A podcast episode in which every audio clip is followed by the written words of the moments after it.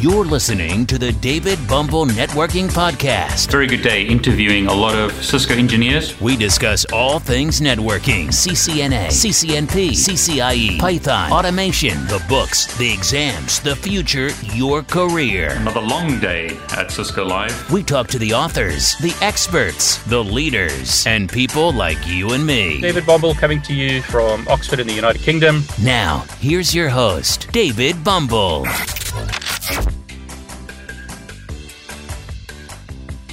I've been using CML 2.1 for a few weeks now. This is the next release of CML.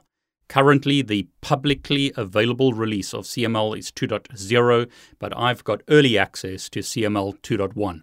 In this video, I'm going to show you some of the changes and new features available in CML 2.1.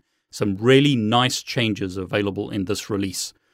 Please note, however, that this is a pre release version of CML 2.1, so some of the changes or some of the features that I show you now may not make it into the final release.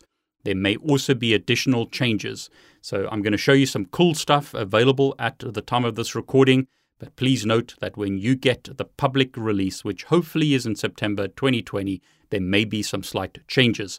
Okay, let me show you what's coming in CML 2.1. Now, before I continue, please consider subscribing to my YouTube channel. Please like this video if you enjoy the content, and please click on the bell to get notifications so that you know when I post a new video.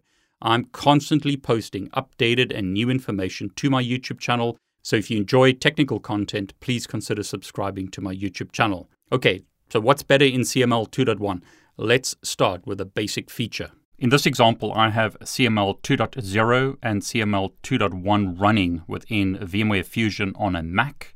So I've got both of these running at the moment, and I can connect to those CML servers using my browser. Now, on the left, I have CML version 2.1, and on the right, I have CML 2.0. Notice the difference when I resize this page. The login page is different in CML version 2.1 versus CML 2.0. So CML 2.0 looks like this, and CML 2.1 has an updated user interface. Notice as an example that the menus are slightly different.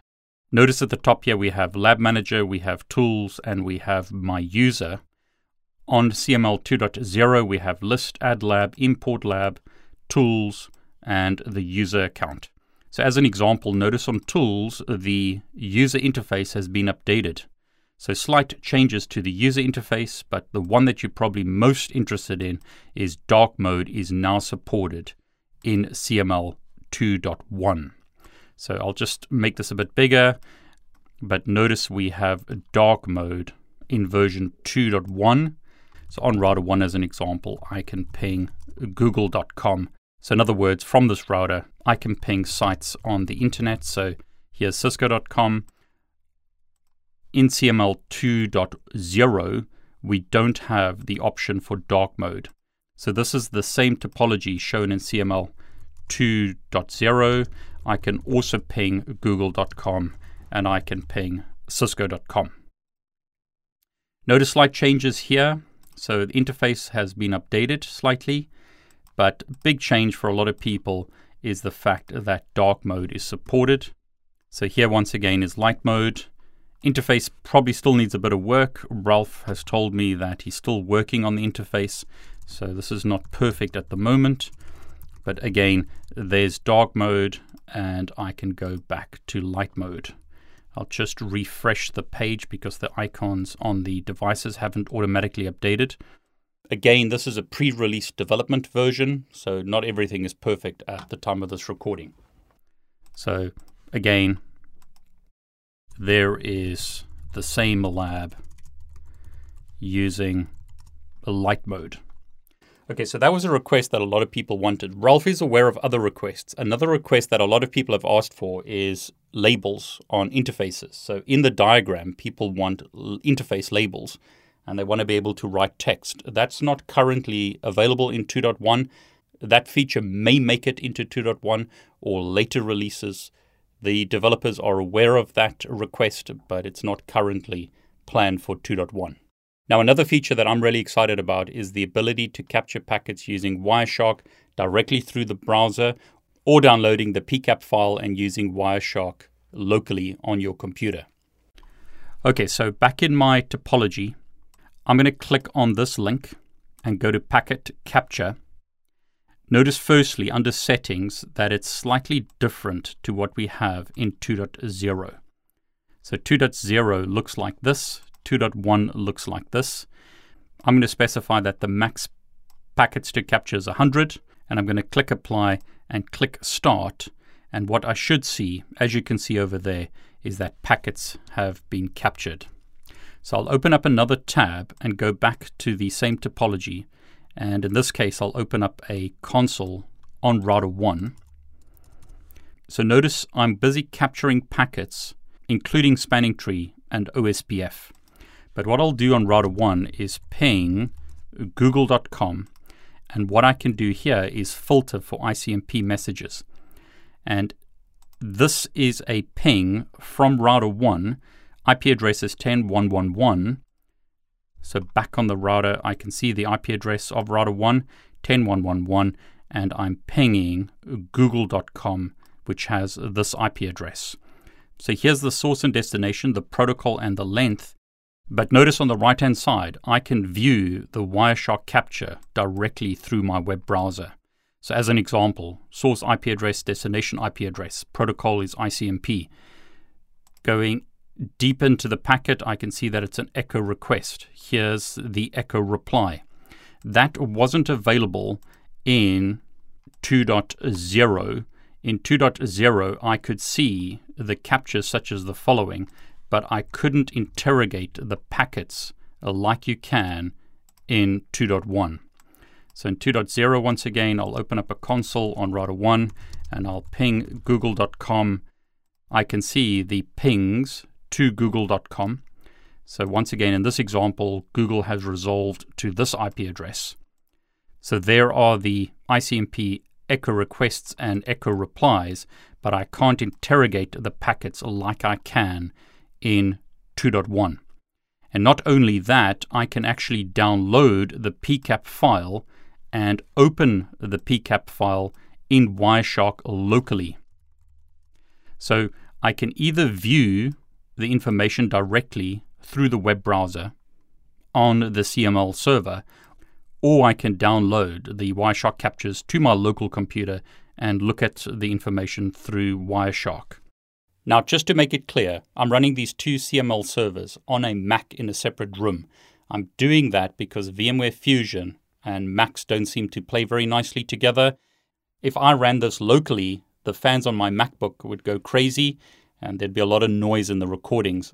So I'm running these two CML servers on a Mac in a separate room, just makes the recordings easier, less noise when I do the recordings.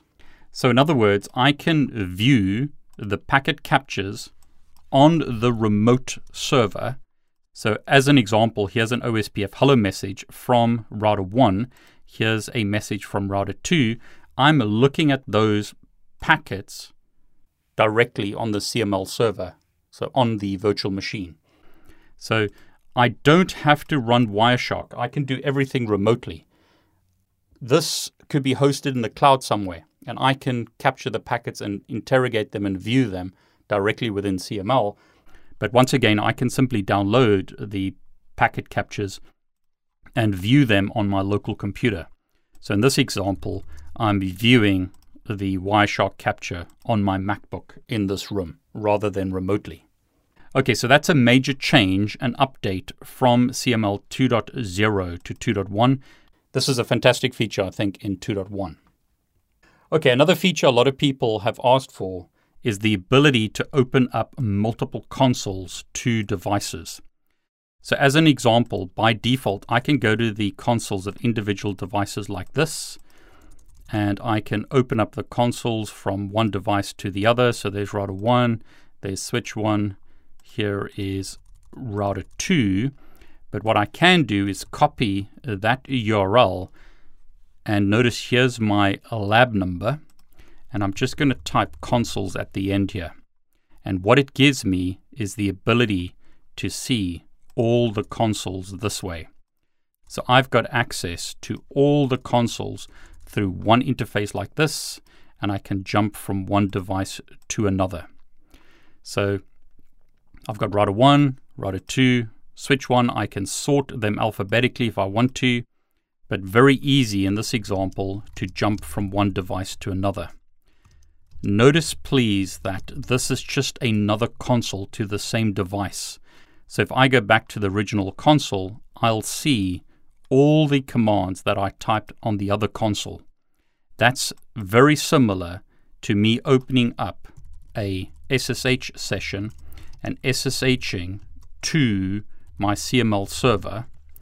So I'm going to simply SSH to the server from my local Mac and log in. Make this a bit bigger. List shows me my labs. I'm going to open my first lab and I'm going to open the console on the first router. So there's router 1 and notice when I type, so let's type something like send star, I'll see it on this console and I'll also see it on that console. So all three consoles are going to be seeing that message. So I've sent it from an SSH session, but these two consoles are seeing the information as well. CML basically multiplexes the console to multiple outputs. So you could be connecting via SSH, you could be connecting via web interface, you can be connecting various ways, and you'll see the output from the same console. Okay, so the consoles option is very nice. I've got all consoles directly available through this little mini console application. So router 1 once again, here's switch 1, here's router 2.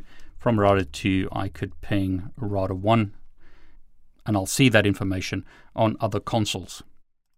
Okay, the feature that I'm probably most excited about is the Wireshark feature. Allows you to capture packets directly through the browser or download the PCAP file to your local computer.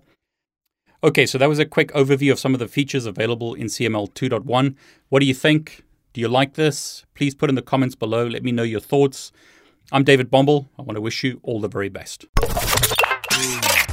Thanks for joining us on today's podcast. Be sure to visit David's YouTube channel at David Bombal, where you can subscribe and watch all of his videos. While you're at it, if you found value in this show, we'd appreciate a rating on iTunes. Or if you simply tell a friend about the show, that would help us out too. Catch you next time on the David Bombal Networking Podcast. All the best. Take care.